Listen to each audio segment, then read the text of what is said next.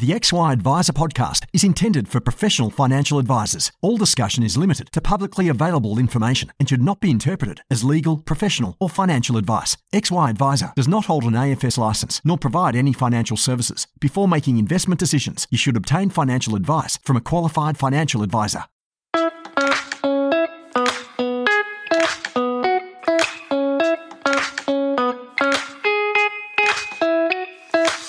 Ben Nash here. I'm a co founder at XY Advisor and founder of financial advice business Pivot Wealth my business baby I started from scratch a bit over six years ago. In that time, I've leveraged some of the learnings of the XY community to scale the business and become one of the better known financial advice businesses for high income accumulators. You can join me each Tuesday as I have the privilege of interviewing some amazing people where I'll selfishly be able to uh, continue my personal journey to improve every aspect of my advice process and hopefully you can learn a few things on the journey as well. Jump over to xyadvisor.com if you haven't signed up already to share and learn from other advisors or simply download the app.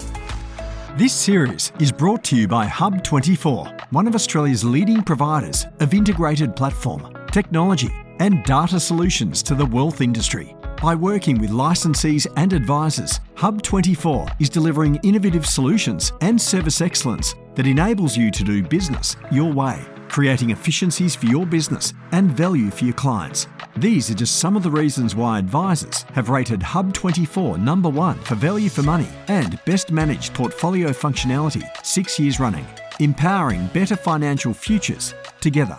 Find out more at hub24.com.au.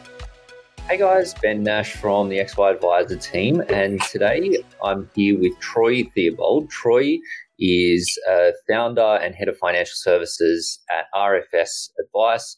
Uh, he's won pretty much all the awards that you can win, but uh, been regularly listed in the Barron's Top 50 Advisor, Financial Standards, Power 50, uh, IFA Excellence Awards, Investment Advisor of the Year, uh, and a bunch of stuff. He's been in the industry for uh, you know for a fair while. I'll let him tell the story on that side, but uh, keen to learn from some of those lessons and uh, yeah, some of his, his tips on how to create the amazing business that he's done through RFS. Troy, thanks for joining us, mate. Thank you, Ben, and thank you for being nice on the time of the industry there.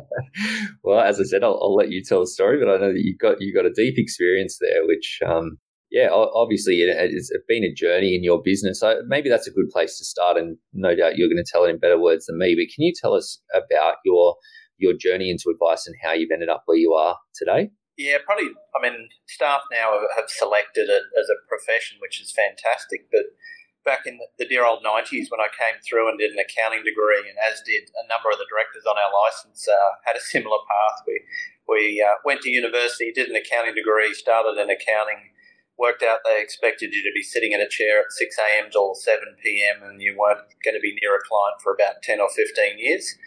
Somewhere along that journey, you think this isn't for me. And, and luckily, the firm I was at uh, on the southern and the Gold Coast, they had a planner who'd come back from Merrill Lynch in Japan and um, did this thing called financial planning. And uh, and I was the offsider at the time, and myself and uh, and one of the fellow co-directors, Brad Wall, met at the very first thing back at Advisor Investment Services days in the 90s. And the two two advisors we were with, the two of the largest at the time, and we were the young punks that they thought were there to uh, probably serve them lunch.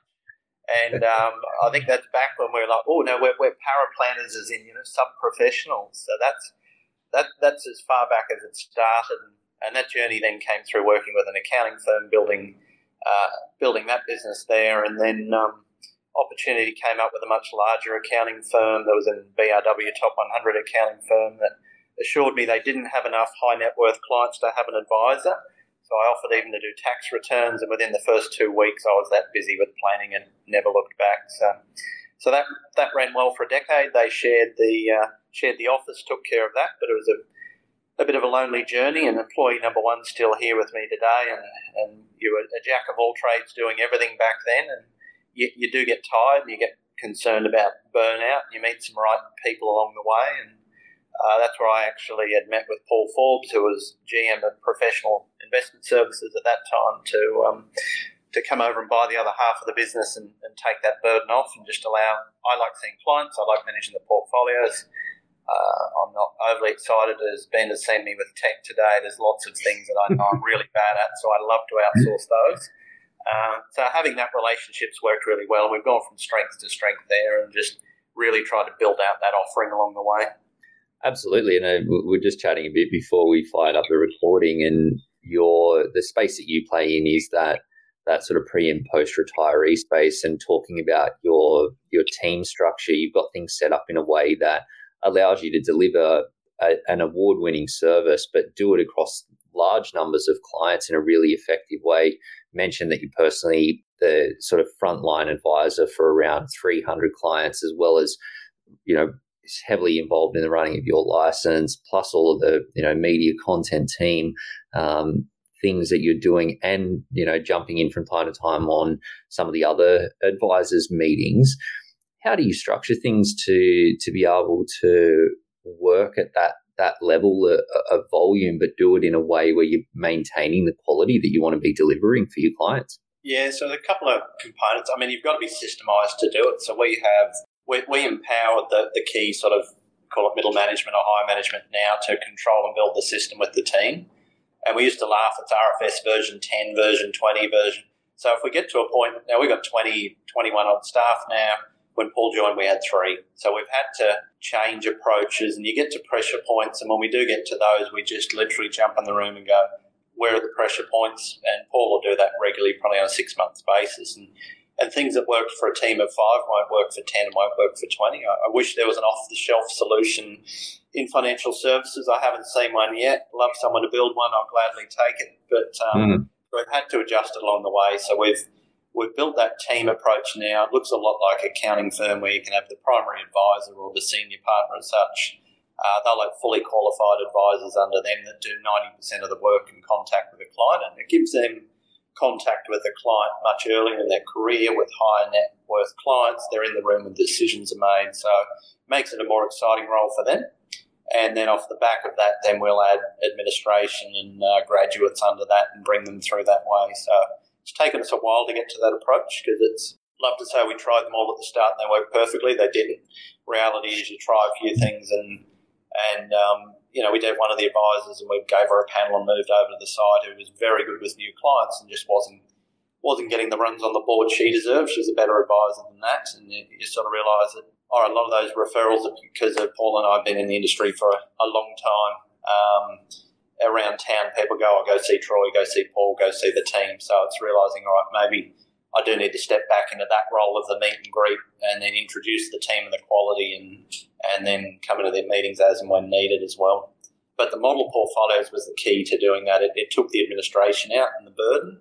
So if I walk into every room, I can ask the advisor what's the allocation, and if it's five in cash, you know, ten or twenty percent in a real return, and then core or growth. I know exactly where the money is and what that client's experience will be before I even open up on the TVs. We have the TVs with live portfolios where we do the reviews. Um, mm. So you're not getting surprises, and I think that's the key. That you know, the day of the old wrap and master trust and a client having legacy products, you just need to move away from that and move forward. Mm.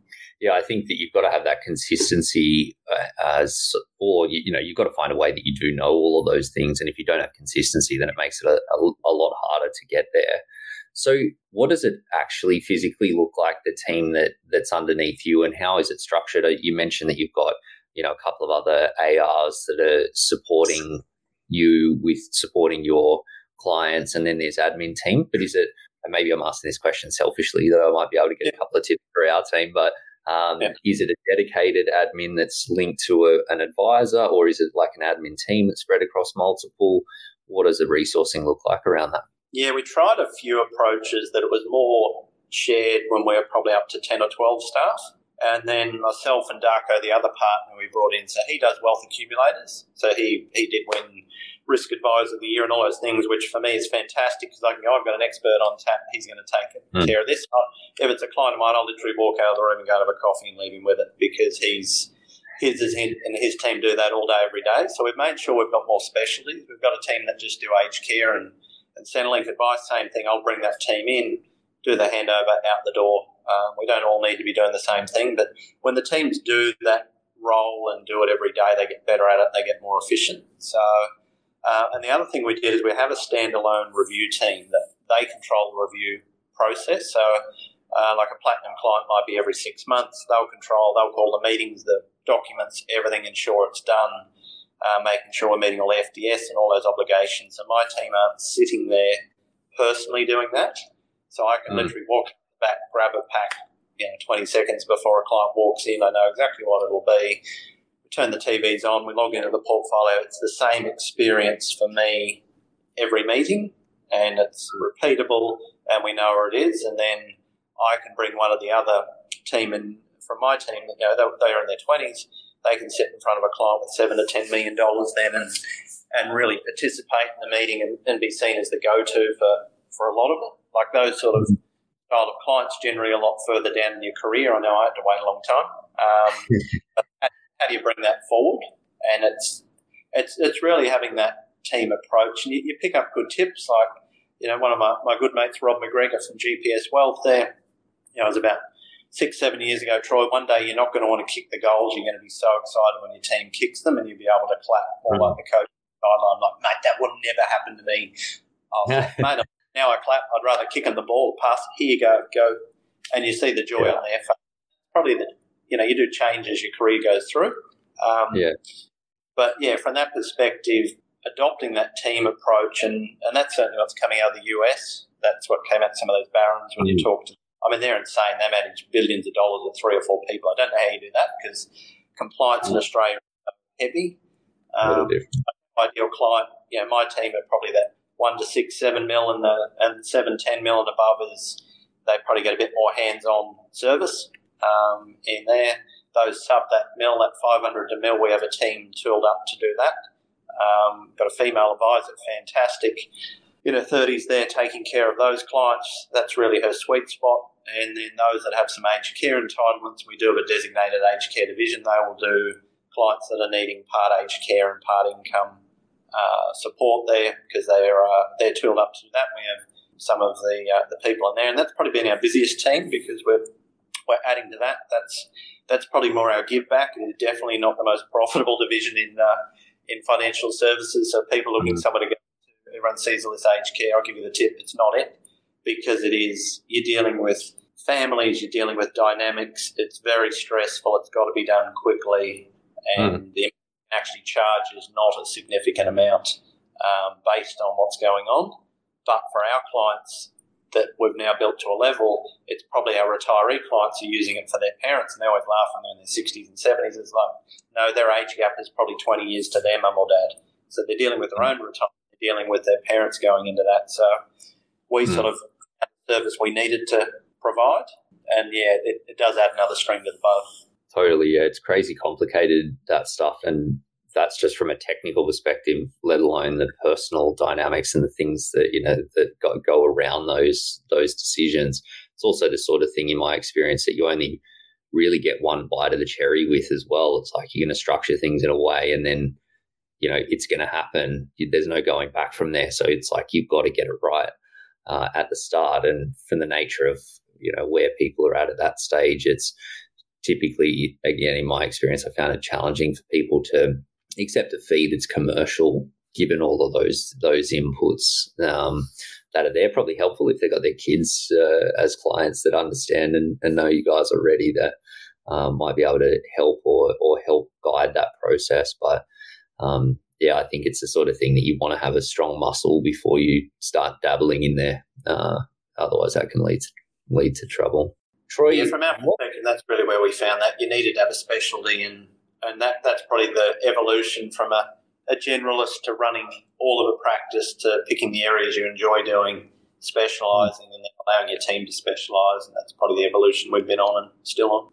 Yeah, it sounds like it. It sounds like obviously a lot of changes over the, the time that you've been in business to get from the point where you're you know, one advisor, they're seeing the clients, doing all the work yourself to the way that you've got things structured now, teams, teams of teams, the specialists in different areas. What have, what's been the most challenging part of that evolution for you? There's certainly lots, and they pop up when you're not expecting them. I suppose it uh, can be anything from administration platforms suddenly having issues from nowhere to, to that. It's it's that constant unexpected, I suppose, that just keeps rearing its head and, and having the ability to get back up. So I think I think having the right team of people around, like we we moved to a license and a co-op there. We've got Hugh from Centaur.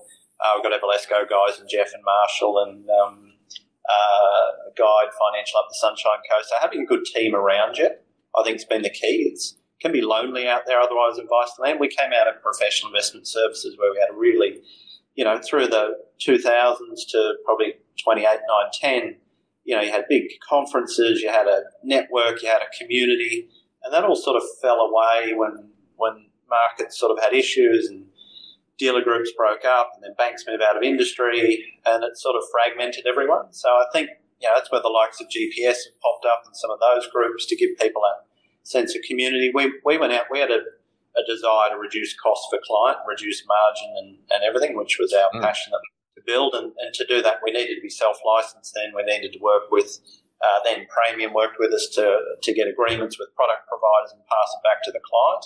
And then size and scale now, I think we've got nearly on a billion dollars between the, the offices in our model management approach, and that just gave us more size and scale to reduce that to clients. And now the evolution of that is well, now how do we actually take that out even further, even to the marketplace or external advisors to use and have it documented going, this is what we've built, it's taken a long time. And as we can get bigger as a group, uh, we can get more discounts, we can pass those to clients and and here's the process. So that evolution's ongoing, and that's probably hmm. taking a lot of focus at the moment. Um, how to do that, and yeah, we've had to change structures and all sorts of things along the way, and and yeah, I think that ability to just have the right people around to, to get you through. Because if I look back to 2006, 7, 8, you know, I was the classic advisor there. What would I have been there?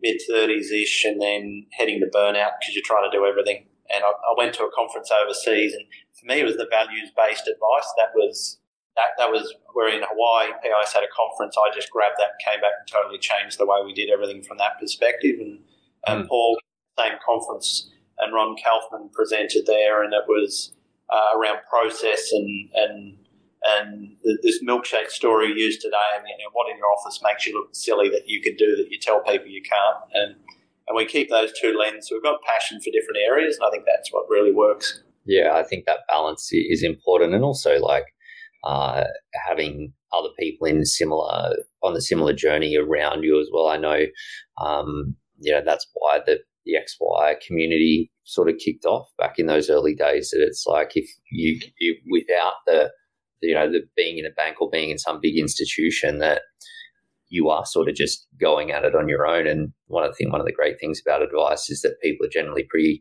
happy to share their secrets when it's helping, ultimately helping, you know, the consumers at the, at the end of the day. And um, that puts things into perspective because if you're just toiling away all on your own, it's sort of, it's easy to feel like you're the only one that's sort of going through it, but everybody is, uh, is sort of in the same boat. So that having good people around you is important and obviously get some good ideas from, um, you know, those other guys. Plus, I'm sure Hugh's probably got good jokes or something that he can add to the to the uh, to the party.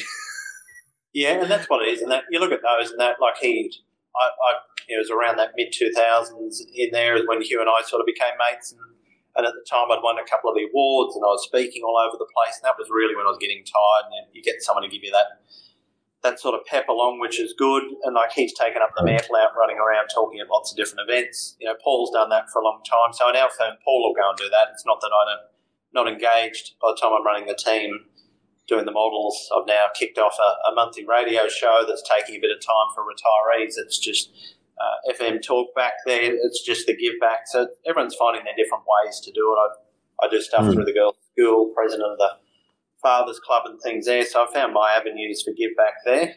Um, mm. you know, it's it's just as pe- different people pick up the mantle from time to time to help out other advisors. But yeah, you do find everyone's pretty open and sharing I don't I don't find ours as an industry or a profession that people aren't. It's just probably time poorness is what stops a lot of it. Uh, you know, if someone wanted to ring up, pick you, and have a coffee and sends me a message, it's probably not a problem at all. But from that perspective, it's just having that time to go out and do it on that yes. bigger scale is where people struggle. Absolutely. Um, Troy, I'm keen to you talk about the the Barron's list, and not so. I think it's obviously it's a, great what those guys are about, but um, just the substance that actually sits behind that. Um, see that you've been sort of listed there uh, since 2017 or yeah, 20, yeah, it's an 20, interesting one. That it, yeah, how did that evolve? I mean, the Barron's list they brought it to Australia, and I don't know how we first got invited. It was an invite to to appear and, and put figures forward, but it, it gives you access to some of the some of the, the firms that don't may not be as engaged in the advice community, like know, maybe the Morgan Stanleys and and some of those big, large Macquarie groups that you know you, you tend not to see them at different events. Or I don't, I certainly don't come across those guys in, in mm. functions or, or like if there's um, you know many conferences around the place. So it it has spread that you know the broader community. It just gives you that interaction. Um, it's probably a different model to what most advisors are running because they're they're large institutionally run groups. Well, I think majority of industry are probably uh, you know more advisor with a handful of staff, depending on different scale and, and building and growing. So hmm. um, they, they do run a totally different model. So it's interesting to see.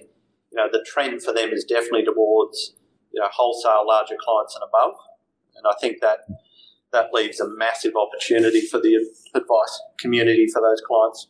You know, up to probably that one even two million dollars that you know we can add a lot of value. They do want and are happy to pay for advice. They're mm. appreciative. Mm.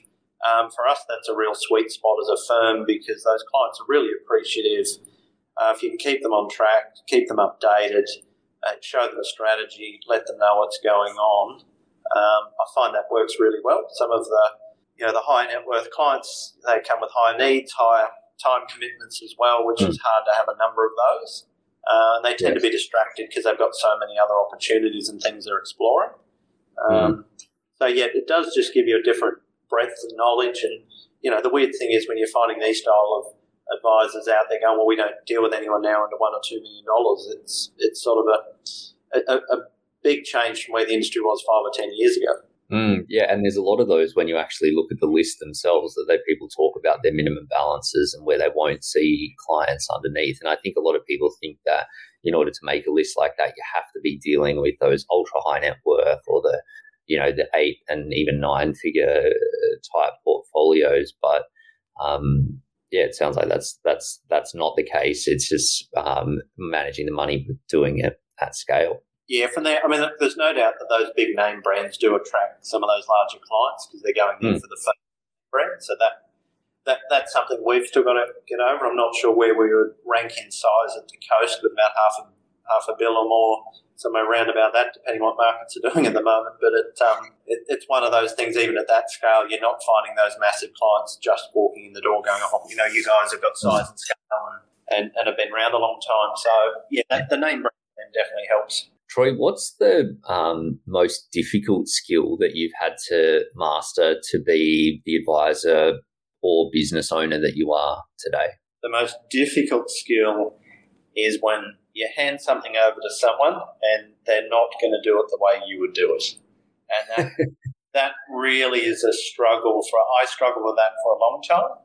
If someone's doing an 80 or 90% in my little world of how good it could be, um, you got to get past those issues, and then then you do find them running with it. And as they get more confident, they're probably doing a better job than you would do anyway.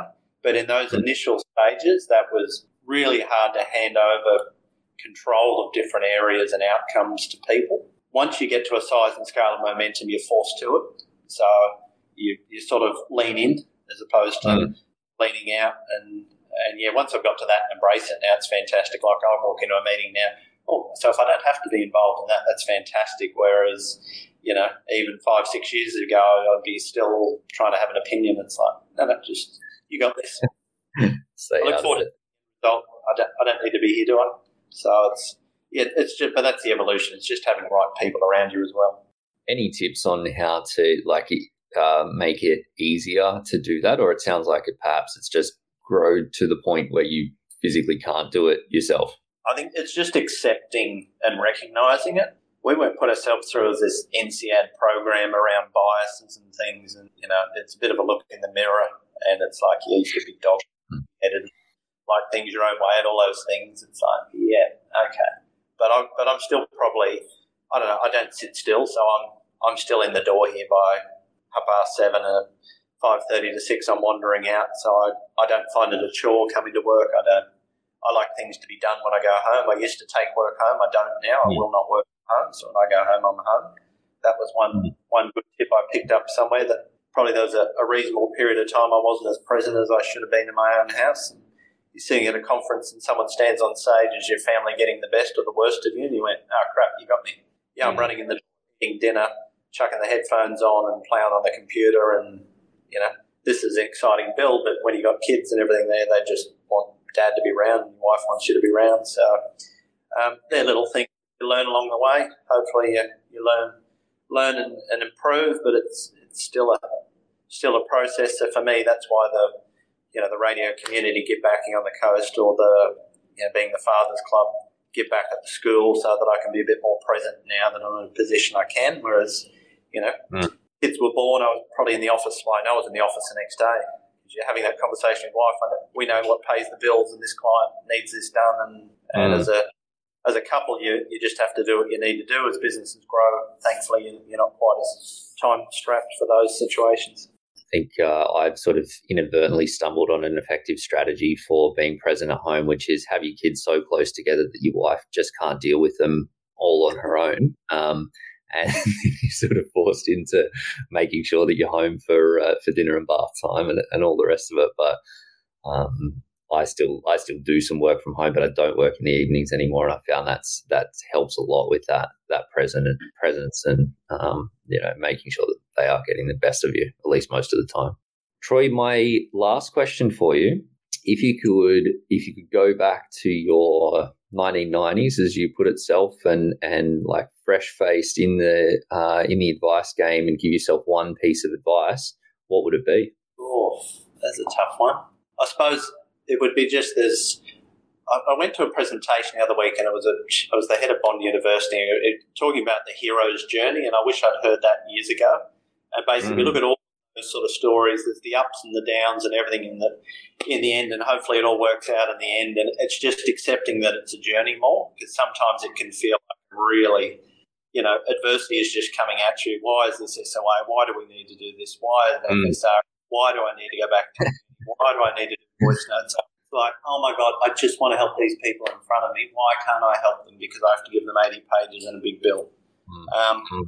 Once you're accepting of what is there and moving forward, I think that's probably where I'm better at than I certainly I was terrible at it for a long period of time.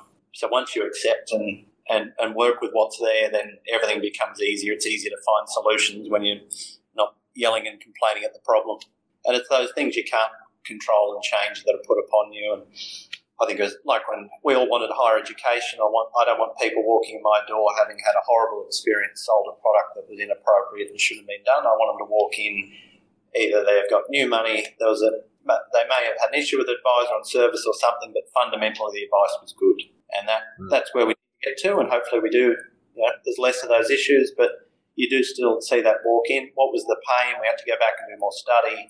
You know, I had a business degree, a DFP, a CFP, and went, I've got a fair bit of study there, and 20 plus years of CPD. Surely I'm from the TASA accredited, whatever. But you know, we went back and we did the ethics and we did the FASEA exams, and we we just rolled with it and said, all right, we're just going to embrace it. And hopefully the outcome is a better industry and the industry is then a profession. And when we're there, then we're all happier. And, and I think the carnage has been the number of advisors left, but hopefully the quality that's left are there for the right reasons, delivering better outcomes to more Australians. And if we get to that, then, then that's great for everyone.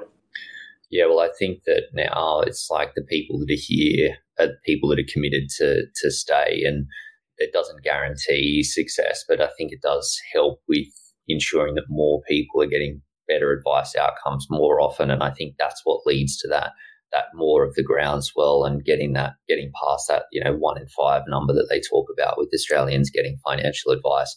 Something that I feel like was is sort of seeing uh, seeing shift at the moment. So I think it's an awesome time to to to be in advice as that filters through.